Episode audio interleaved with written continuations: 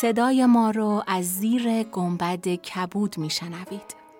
گنبد کبود جایی است برای گم شدن میان کلمه هایی به قدمت حافظه جهان.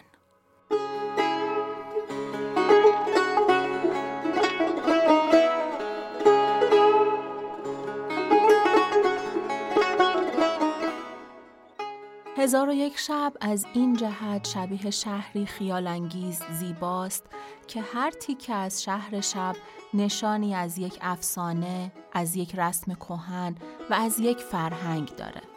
میشه قصه ها رو شنید و از شهری به شهری سفر کرد. اسپانسر این قسمت گنبد کبود پت است.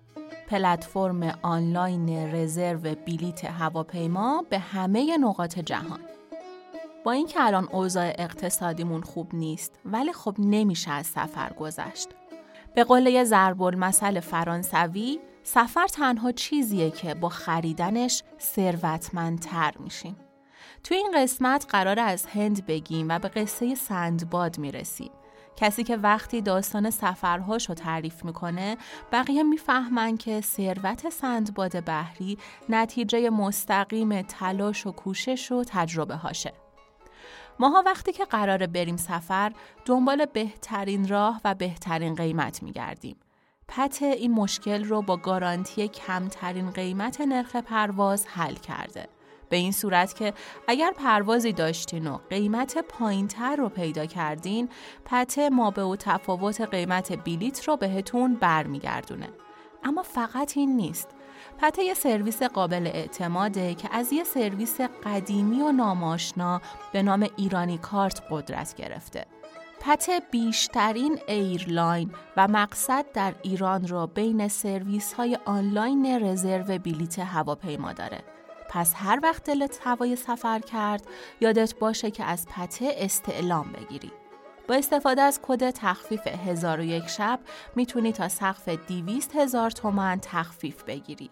پس یادت بمونه پته می‌تونه تو رو به هر جای جهان ببره راستی می‌دونستی معادل فارسی بلیت چی میشه؟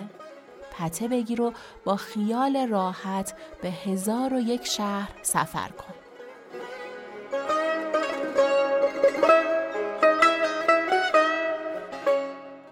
من شقایق جهرومی هستم و چراغ 23 گنبد کبود رو با افسون هند روشن می‌کنم.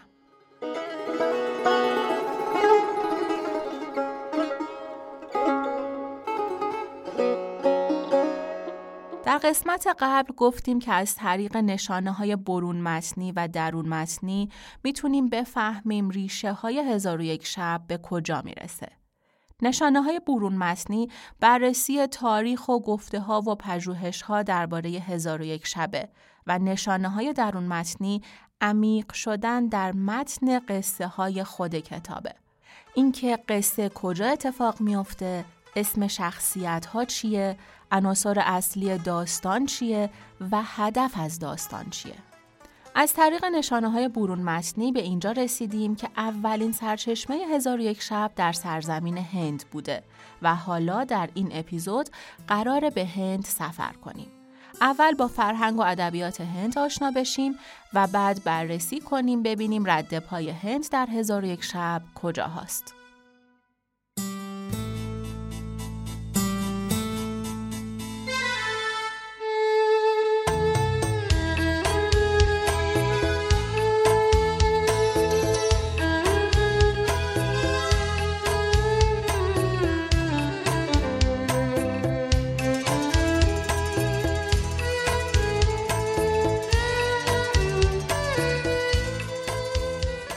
سرزمین هند در میان وسعت شرق شبیه یه قلب بزرگه که با فرهنگ و رسم و رسوم و آدابش تمام همسایه های دور و نزدیک رو تغذیه کرده. مثل یک کانون و مرکز اندیشه یا به قول داریوش شایگان در کتاب آسیا در برابر غرب هند همچون منبع فیاض تفکر و دیانت در آسیاست. این گستردگی در نگاه اول به نظر می‌رسه که محدود به آینهای دینی به خصوص گسترش اندیشه بودا به سرزمینهای چین و ژاپن باشه. ولی یه شاخه مهم دیگه از فرهنگ هند هم در بر می‌گیره. شاخه‌ای با عنوان ادبیات. در این زمینه مردم هند تا جایی پیش رفتند که در کنار سلسله اعشاری و شطرنج خودشونو مبدع افسانه و داستانهای پندامیز هم می‌دونن. به این موضوع در کتاب تاریخ تمدن ویلدورانت مشرق زمین گاهواره تمدن اشاره شده. این ادعا البته جای حرف داره. نمیشه راحت قبولش کرد. اما دست کم شواهد ادبی به ما میگن که بخشی از وداها به عنوان یکی از کهنترین سروده های مذهبی هند حال و هوایی داستانی داشتند. برای مثال قسمتی از ریگ ودا به گفتگوی بین نخستین پدر و مادر بشر یمه و یمی اختصاص داره و از خلال اون میشه بارقه های از یک داستان مکر زنان رو کشف کرد. در این داستان هم مثل نمونه عهد عتیق زن با مکر و حیله تلاش می‌کنه تا برادرش رو به همسری دعوت کنه و نخستین گناه بشر رو پای ریزی می‌کنه. در کتاب آین نیایش های ودایی به گریه یا سوترا به رسم قصه گویی در شب زندهداری برای مردگان اشاره شده. اینجا فراتر از سرگرمی صرف قصه هدفی آینی داره. و اینک آین غسل وقتی از آب بیرون آورده شوند و بر نقطه مصفایی که پوشیده از سبزه است قرار گیرند. کسانی که در نقل داستانهای کهن مهارت دارند باید آنان را با گفتن داستان سرگرم کنند. بعدها پس از ظهور بودا قصه گویی بیش از پیش به عنوان وسیله مطرح شد که می‌تونست مردم عادی رو به آین بودایی جذب کنه. تبلیغات بودایی متوجه توده مردم بود و همین باعث شد که مقدمات استفاده از ادبیات بومی فراهم بشه و ادبیات هرچه بیشتر سرگرم کننده و لذت بخش به نظر برسه. تا جایی که حدود پنج قرن بعد از تجلی بودا خلق داستانهای عاشقانه طولانی برای لذت بخشیدن به عامه مردم رونق گرفت. برای مثال ویلدورانت از فردی به اسم گندیه نام می‌بره که در قرن اول میلادی برهیت کاتا یا داستان عشقی بزرگ را در صد هزار بیت به نظم درآورد. در کنار داستانهای آمیانه، عاشقانه یا اخلاقی هند می‌تونیم به هماسه های بزرگ مثل مهاباراتا یا رامایانا اشاره کنیم که با ایلیاد و اودیسه یونانی مقایسه میشن. اما فرو رفتن به قلب این آثار خودش یه مطلب طولانیه و ممکنه ما رو از هدف اصلیمون دور کنه. تا اینجا قصدمون فقط رسیدن به دورنمایی بود از ادبیات کهن و پربار سرزمین هند به عنوان مهد افسانه و قصه سرزمینی که اون رو با حدس و گمان اولیه زادگاه و خواستگاه کتاب هزار و یک شب هم می‌دونن.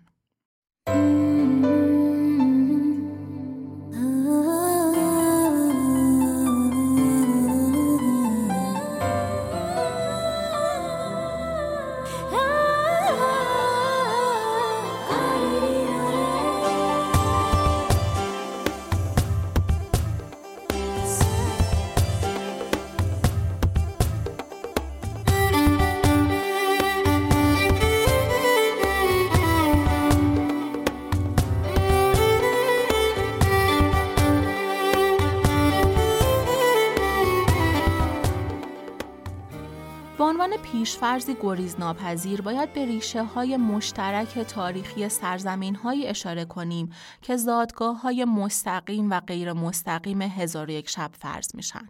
یعنی اقوام هند و عرب و ایرانی. آن ماری شیمل روابط شبه قاره هند رو با اعراب متعلق به عهد سومریان می‌دونه شیمل معتقده که در ایام باستان بین عربستان و به ویژه یمن و سواحل مالابار روابط بازرگانی وجود داشته. بعد از اسلام این روابط بیش از پیش رونق گرفت. در زمان عمر مسلمانان برای تصرف بخشی از هند لشکرکشی کردند و در سال 711 میلادی بعد از اینکه سلطان محمود غزنوی بخش شمال غربی هند رو تصرف کرد، اسلام در سراسر این سرزمین گسترش پیدا کرد. و این مثل تمام تبادلهای فرهنگی و اختلاطهای قومی راهی بود برای پیوند دو فرهنگ جدا از هم. درباره علت نزدیکی ادبیات هند و ایران هم اقوام شمال غربی هندوستان و آریایی ها از یک نژاد هستند. به نظر می‌رسه که سرزمین بکر هندوستان در هزاره دوم قبل از میلاد دستخوش حمله و تهاجم شد. مهاجمان که خودشون را آریا به معنی اصیل و نجیب می‌دونستند و به قولی از آسیای میانه حرکت کردند، عدهای در ایران ساکن شدند، عدهای دیگه به افغانستان رفتند و از اونجا راهی پنجاب شدند. اما مهاجمان آریایی نه تنها مغلوب ساکنان هند نشدند بلکه به تدریج زبان و مذهب خودشون رو بر مردم هند شمالی تحمیل کردند. کم کم آریایی ها در نقاط دیگه از هندوستان هم گسترش پیدا کردند. بازرگانان آریایی از طریق خشکی و دریا به های جنوبی هند، حوالی بمبئی و حتی جزیره سیلان راه پیدا کردند. از غرب هم به پیشروی های قابل توجهی دست پیدا کردند. به این ترتیب دین و عقیده آریایی ها در تمدن هند نفوذ کرد. در این اقلیم جدید آریایی ها به محیط آرام و لذت بخشی دست پیدا کردند و همین باعث شد که به سمت زندگی آرام و توأم با معنویت گام بردارند. حاصل این معنویت خلق منظومه های داستانی و دینی با عنوان وداها بود. در نتیجه گیری از این اشتراکات همینطور که به دنبال سوال اصلیمون یعنی ریشه های هزار و یک شبیم به یه موضوع مهم دیگه هم می‌رسیم اینکه چرا افسانه های کتاب هزار افسان تونست هم نظر ایرانی ها رو جلب کنه هم اقوام عرب خوششون بیاد با وجود اینکه احتمالاً بسیاری از عناصر جادویی و خرافی کتاب به مذاق مسلمانان صده سوم هجری سازگار نبود. شکر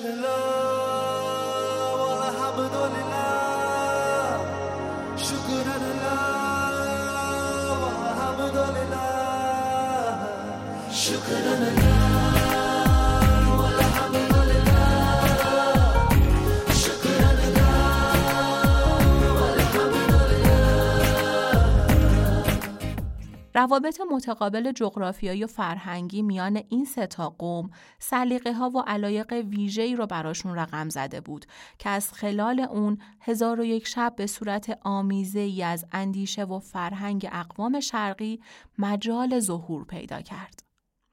حالا با این پیش زمینه می‌تونیم بریم روی نشانه های درون متنی کتاب متمرکز بشیم. هرچند نمیشه ریشه مستقیم داستان های هندی رو در کتاب کشف کرد، اما اشاره های وجود دارند که بر زادگاه هندی کتاب تاکید می‌کنند.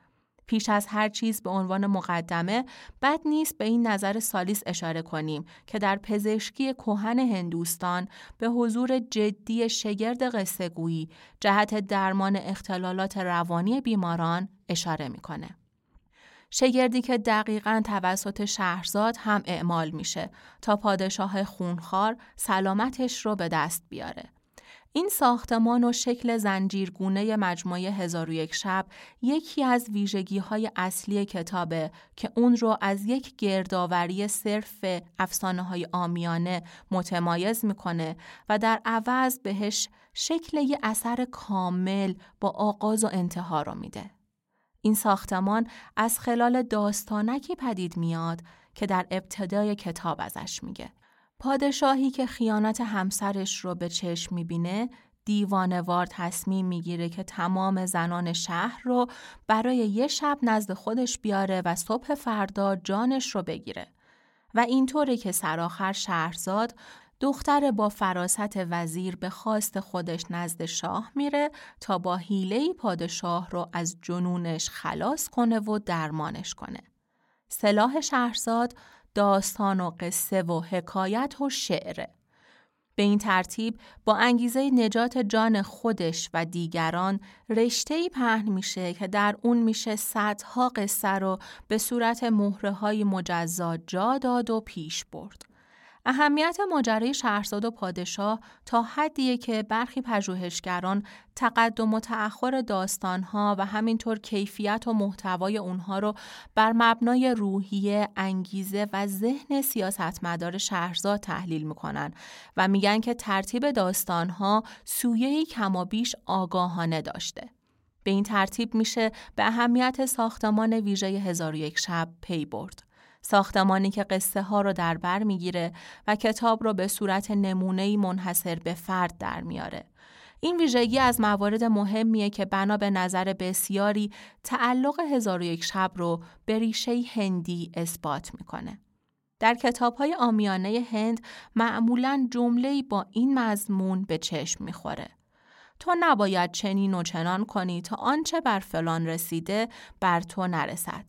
دیگری می‌پرسد چگونه است آن و طرف با این مقدمه داستان رو آغاز می‌کنه و بعد این پرسش و پاسخ می‌تونه تا ابد و تا نقل هزاران حکایت ادامه پیدا کنه. به نظر می‌رسه که عبارت کیف ذلک در هزار و یک شب ترجمه مو به موی ترکیب سانسکریت کاتام اتت همین جمله است. به معنای چگونه است آن. البته امیدوارم تلفظ سانسکریتش رو درست خونده باشم. بعیده هرچند. این ویژگی و این ساختار دایره وار رو میشه در هنر مدرن و مخصوصا در ادبیات نمایشی فرانسه بعد از جنگ جهانی دوم هم دید. اما زیرساخت فلسفیش در ادبیات هندی با هنر مدرن فرسنگ ها تفاوت داره. اومدن داستان در داستان و بازگشت به نقطه ابتدایی در هند نه تنها نشانگر بیهودگی و پوچی جهان و چرخه زندگی نیست بلکه از اصیل ترین تفکر مذهبی و معنوی هندی ها ناشی میشه که نهایتش رسیدن به روشنی ادراکه. این تفکر چیزی نیست مگر اندیشه زادن و باز زادن، مردن و باز زنده شدن. از خلال این چرخه انسان قایت و نهایت رنج رو درک می‌کنه و در نهایت با دریافت حقیقت از زاده شدن دوباره معاف میشه.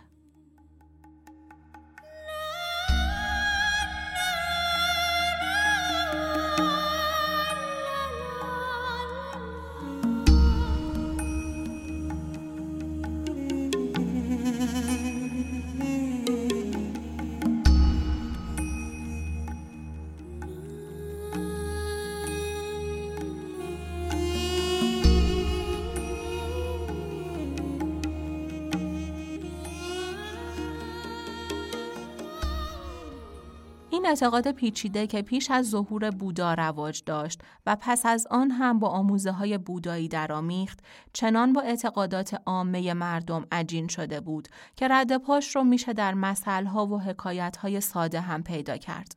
این تنها یه نمونه از حکایت هاست. روزگاری سگی قران بیرون یه معبد هندی ایستاده بود. سگ دیگر به او نزدیک شد و علت براشفتگی او را پرسید. سگ پاسخ داد در زندگی قبلیم کاهن این معبد بودم. متولی این معبد که مردی با نفوذ بود مرا فریب داد تا در دزدی جواهرات الهه معبد با او همدست شوم و در نتیجه این عمل من در زندگی کنونیم به صورت یک سگ زاده شدم. حال من در انتظار آن مرد هستم. اگر او را ببینم فوراً به روی او خواهم پرید و گلویش را خواهم درید. سگ دوم گفت خواهش می‌کنم این کار را نکن چون من در زندگی پیشینم همان متولی بودم. اصاره و نتیجه این طرز تفکر در ساختمان قصه های هندی بر شکلی قصه در قصه منجر میشه. در تفکر هندی یک بار زیستن برای کشف حقیقت کافی نیست. پس در حیطه داستان و حکایت هم یک قصه مستقل نمی‌تونه هدفی رو تأمین کنه. بنابراین قصه های هندی در هم میپیچند و از هم میزایند. این شکل رو می‌تونیم در بسیاری از داستانهای سرزمین هند جستجو کنیم. در کتاب پرآوازه پنچاتنترا داستان اینجوری آغاز میشه که پادشاهی سه پسر کودن و ابله داره که توان آموختن علم و دین و اخلاق و اقتصاد ندارن. تا برهمنی از راه می‌رسه که ادعا می‌کنه همه اینها رو به پسران ابله پادشاه خواهد آموخت. اما شیوش چیه؟ داستانگویی. مثلا دوستی روزافزونی که بین شیر و گاو در جنگل به وجود اومده بود با تلاش شغالی حریس و سخنچین گسسته شد. شاهزادگان پرسیدند چگونه بود آن و داستانها به این ترتیب ادامه پیدا می‌کنن و پیش میرن. هدف راهنمایی و آموزش سه شاهزاده است چرا که داستانهای پیچ در پیچ هندی یه هدفی دارن همونطور که زایش ها و بازدایی ها در دین و آین هاشون نهایت و قایتی دارن. شاید این چیزی نیست مگر شکلی دیگر از حقیقت وحدت در عین کسرت. کسرت داستان ها در سایه داستان و هدف اصلی وحدت پیدا می کنن و از پراکندگی رها میشن. به جز این در داستان هفتاد توتی هم این شیوه تکرار میشه. مردی به سفر میره و توتی زیرکی رو به عنوان نگهبان و مصاحب همسرش میگماره. تا هر وقت زن قصد بیرون رفتن از خانه و احتمالاً خیانت به شوهرش رو داشت توتی جلوگیری کنه و تمهید توتی چیزی نیست جز داستانگویی. چون شب دیگر فرا رسید زن در اندیشه بیرون رفتن افتاد و معشوق یافتن. توتی گفت اگر میل تفرج داری برو اما به شرط آنکه زیرکی و هوشمندی یا سوددی را داشته باشی و بتوانی خود را از خطر برهانی. زن پرسید چگونه بود داستان یاسوددی؟ و توتی آنقدر قصه می‌گوید تا هم زن اصلاح می شود و هم شوهر از راه می رسد. داستان هندی دیگری به نام محپاره بیش از دو مورد یاد شده محتوا و ساختار تفکر مبنی بر تناسخ رو به یکدیگر پیوند می‌زنه. تا اونجا که پایان قصه ها همزمان با گسسته شدن زنجیره زادن و بازدادن. داستان حکایت پادشاهه که به عشق ملکه گرفتار میشه اما ملکه فقط کسی رو به همسری میپذیره که بتونه در قالب یک داستان معمایی طرح کنه که ملکه نتونه پاسخش رو پیدا کنه. به این ترتیب انگیزه تعریف کردن داستانهای تو در تو به وجود میاد و در نهایت وقتی ملکه و شاهزاده به وسال هم می‌رسن شاهزاده به درگاه شیوا دعا می‌کنه. بگذار در بهشتی که هستم جاودانه بمانم. یا همکنون زنجیر زندگیم را بکسل و یا زمان را چنان که هست از حرکت باز دار و مرا در این لحظه وصل در جهان اکنون نگه دار. ویلدورانت هم در پژوهش خودش پیرامون ادبیات هند از اثری به اسم 25 خفاش اسم می‌بره که در اون پادشاهی 25 بار مجذوب قصه های یه خفاش میشه تا آخر سر می‌تونه از داستان های خفاش خلاص بشه و جسدی رو برای مرتاز ببره که بهش مدیونه. سه ویژگی اساسی یعنی هدفدار بودن، حکایت در حکایت، وجود رشته اصلی در تمام آثاری که نام بردیم حضور داشتند.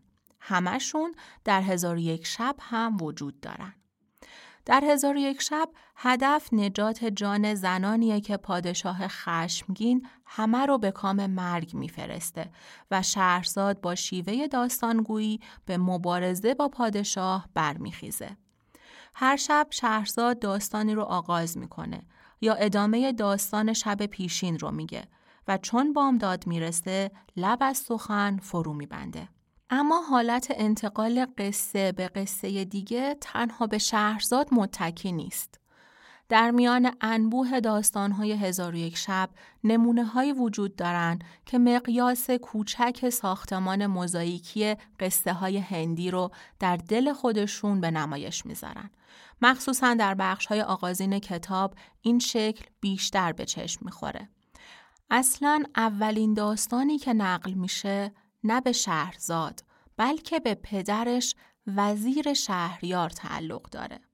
وزیر که می‌خواد شهرزاد رو از رفتن به نزد شهریار باز داره درست به شیوه پندآموزی هندی برای دخترش داستانی میگه.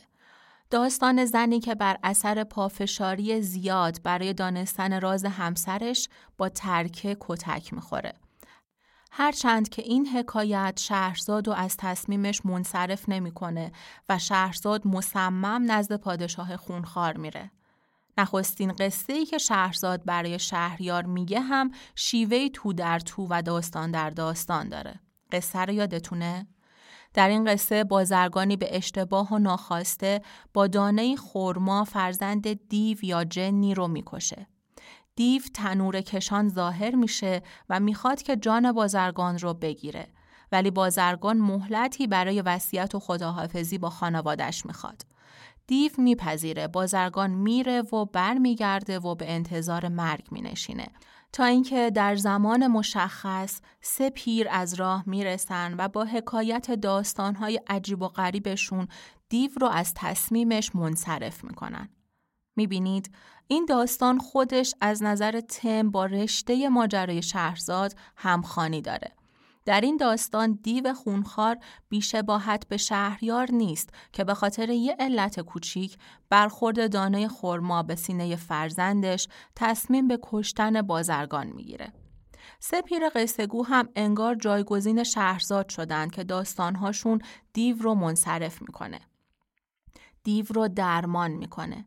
به این ترتیب دیو در خفا خوشبینانه پیش بینی می‌کنه که قصه هاش به درمان پادشاه و رهایی زنان خواهد انجامید. به جز این نمونه های اولیه موارد بسیار دیگه هم میشه پیدا کرد که با ساختی مشابه پیش میرن. یکی از مشهورترین این نمونه ها سندباد بحریه که بنا به شواهد همونطور که در اپیزود قبل گفتیم بعدن به مجموعه هزار و یک شب اضافه شد. خود حکایت سندباد شبیه داستان مستقل با آغاز و پایان مشخص و ساختار حکایت در حکایت. در این داستان سندباد حمال که مردی بیچیز و فقیره از سر تصادف گزارش به قصر بیمثال سندباد غنی میافته و از دست تقدیر گله می‌کنه. تو پرانتز بگم که این بخش اول منو یاد شاهزاده و گدا میندازه.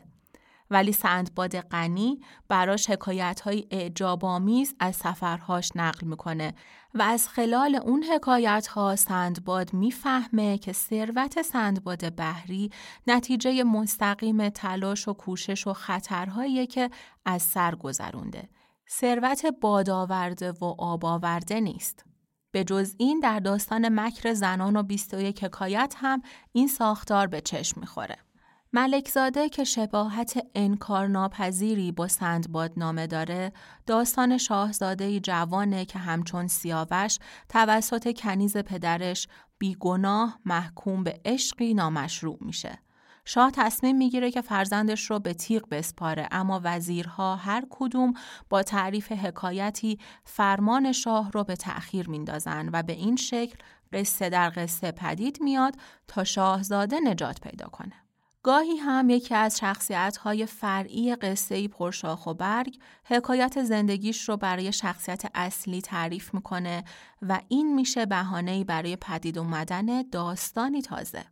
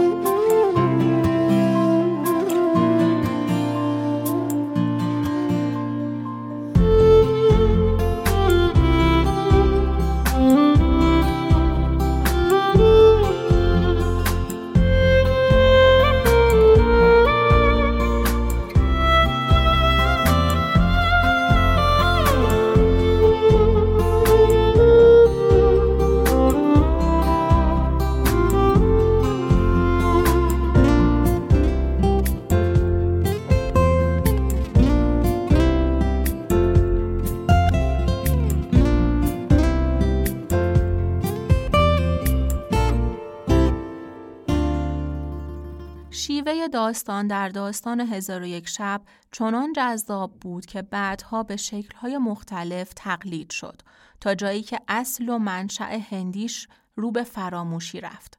یکی از نخستین آثار تقلیدی که در سالهای 1710 تا 1712 در فرانسه منتشر شد، هزار و یک روز قصه های ایرانی بود. گویا این مجموعه توسط درویش اصفهانی به پتیس دلاکرووا سپرده شده بود تا پتیس با افسودن داستانهای دیگر بهش مجموعه مثل هزار و یک شب بسازه.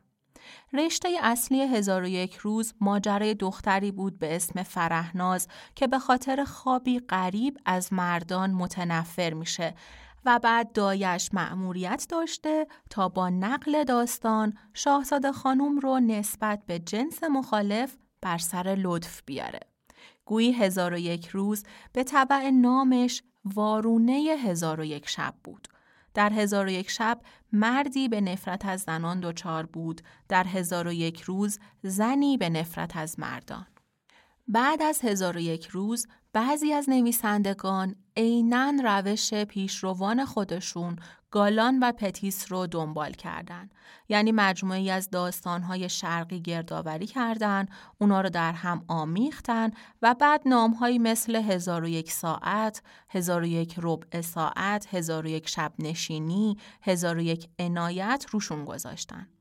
حالا که همه اینا رو فهمیدیم میشه برگردیم به اصل قضیه به افسون هند اینکه بزرگترین وام هزار و یک شب از ادبیات هند به ساختمان ویژش ساختمان قصه در قصه برمیگرده اما به جز اینها موارد دیگه هم وجود داره که مثل فانوس های کم نور می‌تونن راه مبهم و بینقشه هزار و یک شب رو تا پهنه هندوستان روشن کنن.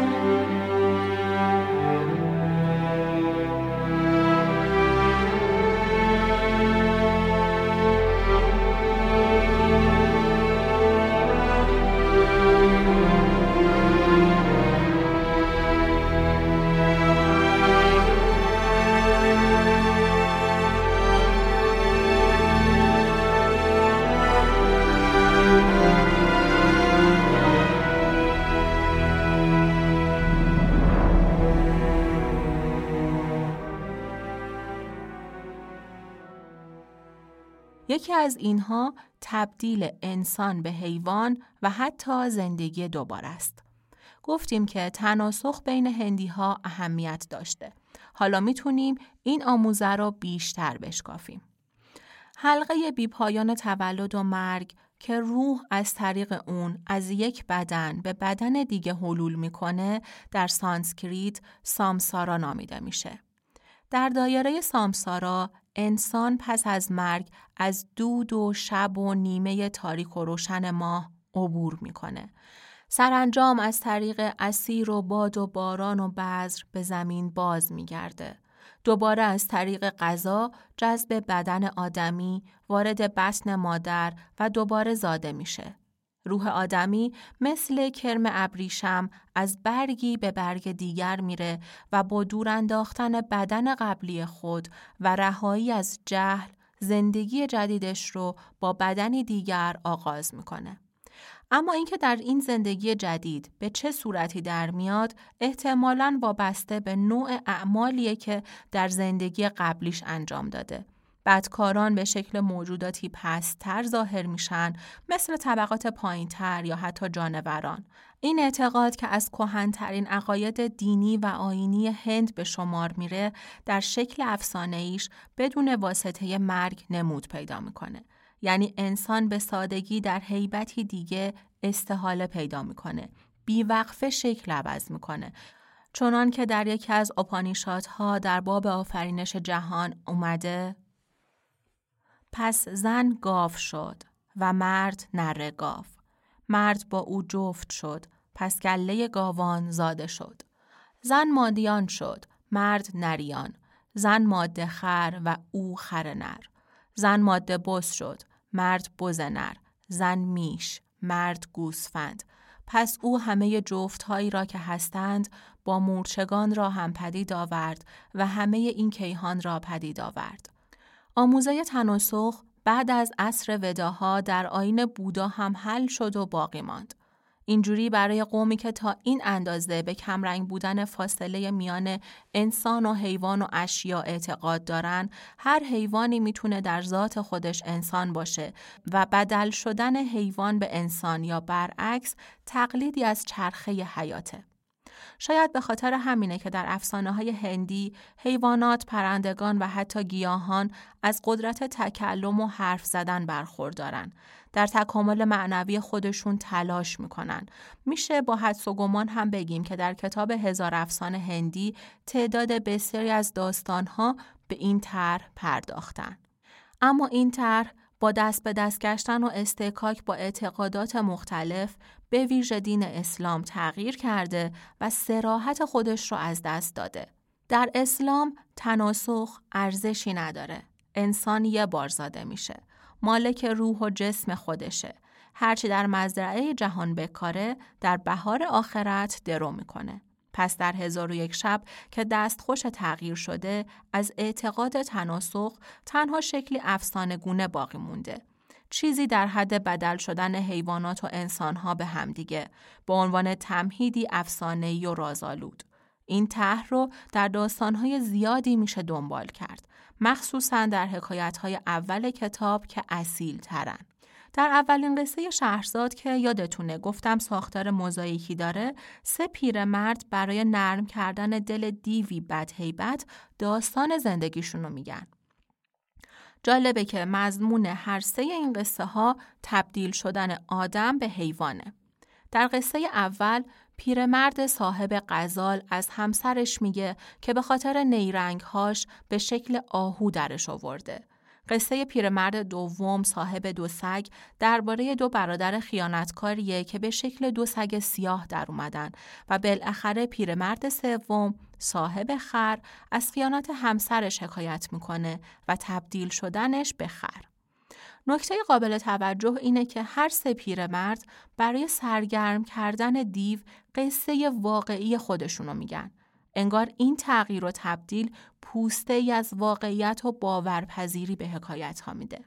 جالبه که به اعتقاد هندی در هر سه این حکایات آخر سر شخصیت های منفور و بدکردار در قالب حیوانی باقی میمونن به خاطر رفتارهای زشتشون باید در کالبدی پستر زندگی کنن. در مجموع به نظر می‌رسه فرو رفتن در قالب حیوان یا طرح حیوان سخنگو رو میشه در چند صورت تقسیم بندی کرد. یک ساحر و جادوگری که غالبا هم زنه. برای ناتوان کردن رقبا و دشمنانش اونها رو به شکل حیوان در میاره و در نهایت یه زن دیگه می‌فهمه جریان چیه. حیوان را بدل به شکل اصلی انسان می‌کنه. در این طرح حیوانها توانایی حرف زدن ندارن درست مثل یک حیوان عمل می‌کنن در حکایت شاهزاده سنگی زنی شهری رو به صورت برکه آب و مردمانش رو به چهار گونه ماهی تبدیل می‌کنه. همه جور حیوانی در این طرح هست. ماهی، اسب، غزال، گوساله، گاو. دسته دوم آدمهای بدکار به جزای اعمال زشتشون بدل به حیواناتی پست میشن. معمولا هم حیوان سگه. غالبا سگها اسیر میشن و تا ابد محکومن که تازیانه بخورن. حکایت سه تا دختر و حمال رو یادتونه؟ دختری خواهران خیانتکارش رو به شکل سگ در آورده بود. در این دست داستانها معمولا شروع پس از وقوع ماجراست به این شکل که اول داستانی علامت سوال بزرگ ایجاد می‌کنه در قالب زنی که سگها رو هر شب شلاق می‌زنه و بعد با برگشت به گذشته می‌فهمیم که اوضاع از چه قرار بوده. بریم سراغ دسته سوم.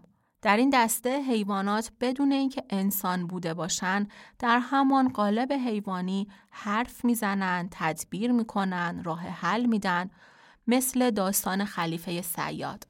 سیادی به اسم خلیفه از دریا بوزینه هایی می‌گیره که هر کدوم تدبیر و نصیحتی براش دارن و در نهایت باعث ثروتمند شدنش میشن. در داستان اول که وزیر برای شهریار تعریف می‌کنه هم پای حیوانات سخنگو به میان میاد. در این داستان دهقانی زبان حیوانات رو بلده.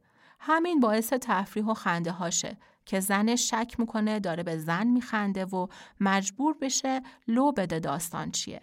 ولی حیوانات بهش یه راه یاد میدن.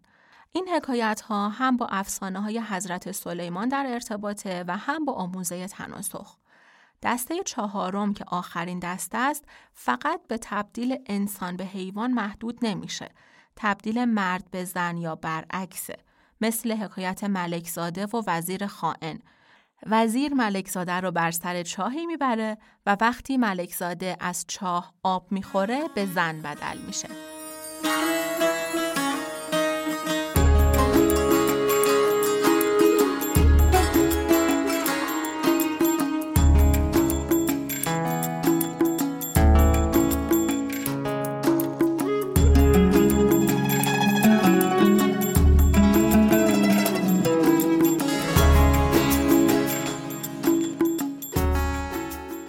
دیگه از مواردی که میشه اون رو از هزار و یک شب تا ادبیات و فرهنگ هندوستان پیگیری کرد نگاه خاصی به زنانه که در کل کتاب موج می‌زنه. تاریخ هندوستان از منظر زندگی زنان سیری جبری رو طی کرده. در عصر وداها زنان از آزادی نسبی برای ازدواج، بحث و جدل و گفتگو برخوردار بودند.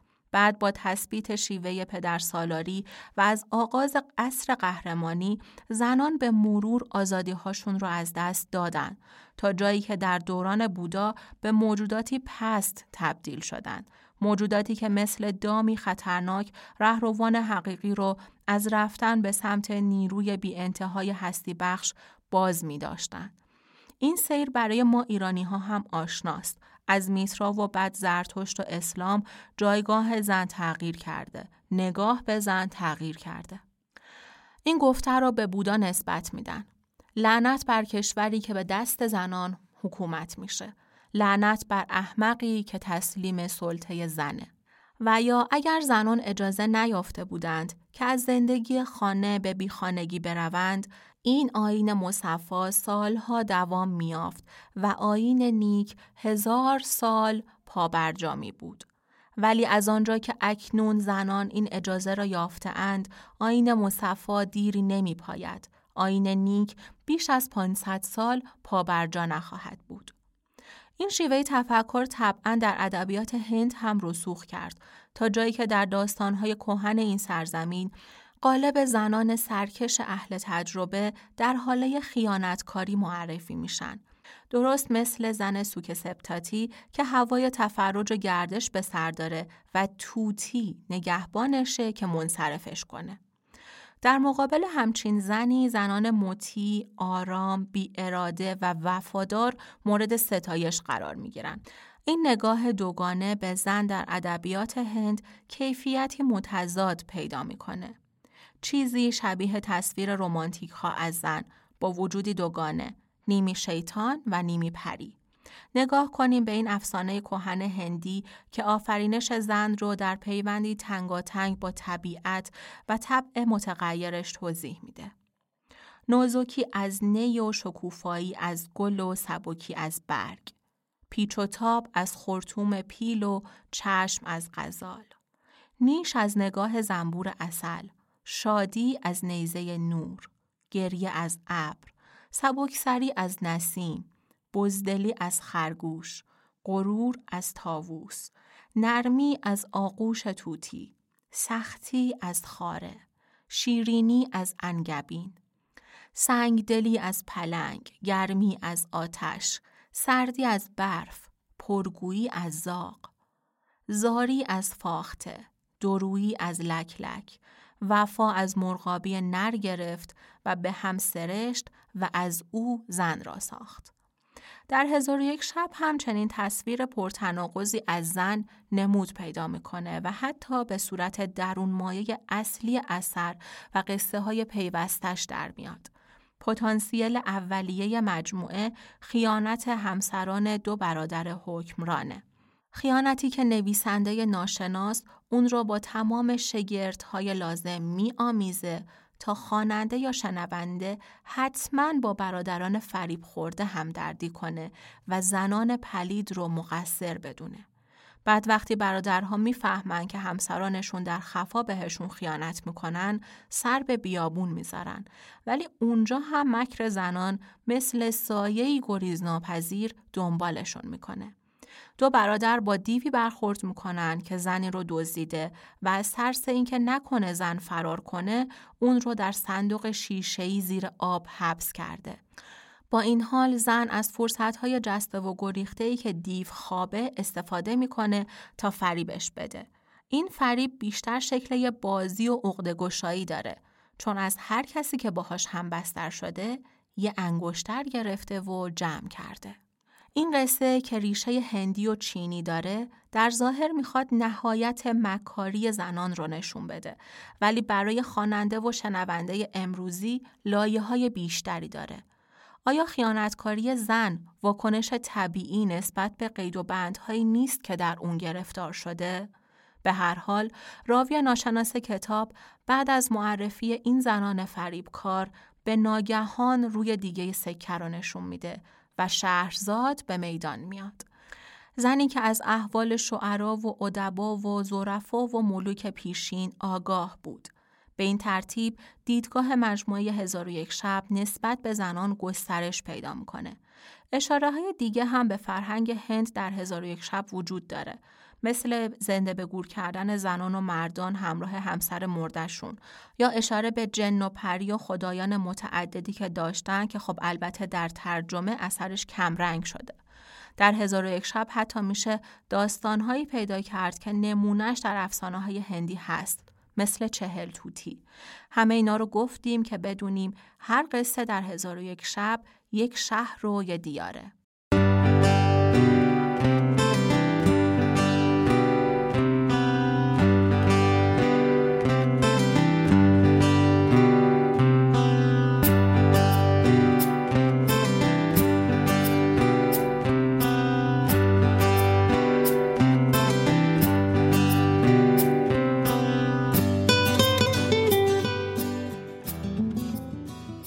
اینجا زیر گنبد کبود در چراغ 23 به هند سفر کردیم.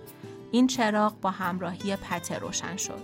همراه ما باشید که چراغ بعدی نشانه های ایرانی هزار و شبه.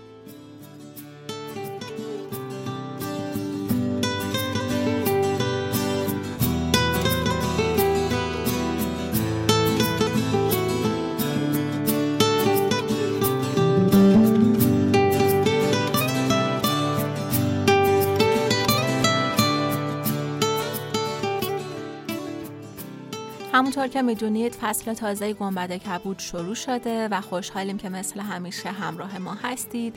به page اینستاگراممون سر بزنید. اونجا خبرهایی داریم مثل شروع ثبت نام کارگاه podcasters گنبد کبود که دوره پنجمش داره شروع میشه و آدم های حرفه‌ای این کار کنار ما هستن. خوشحال میشیم که ما رو به بقیه هم معرفی کنید و برای ما like و کامنت بذارید. سبز باشید.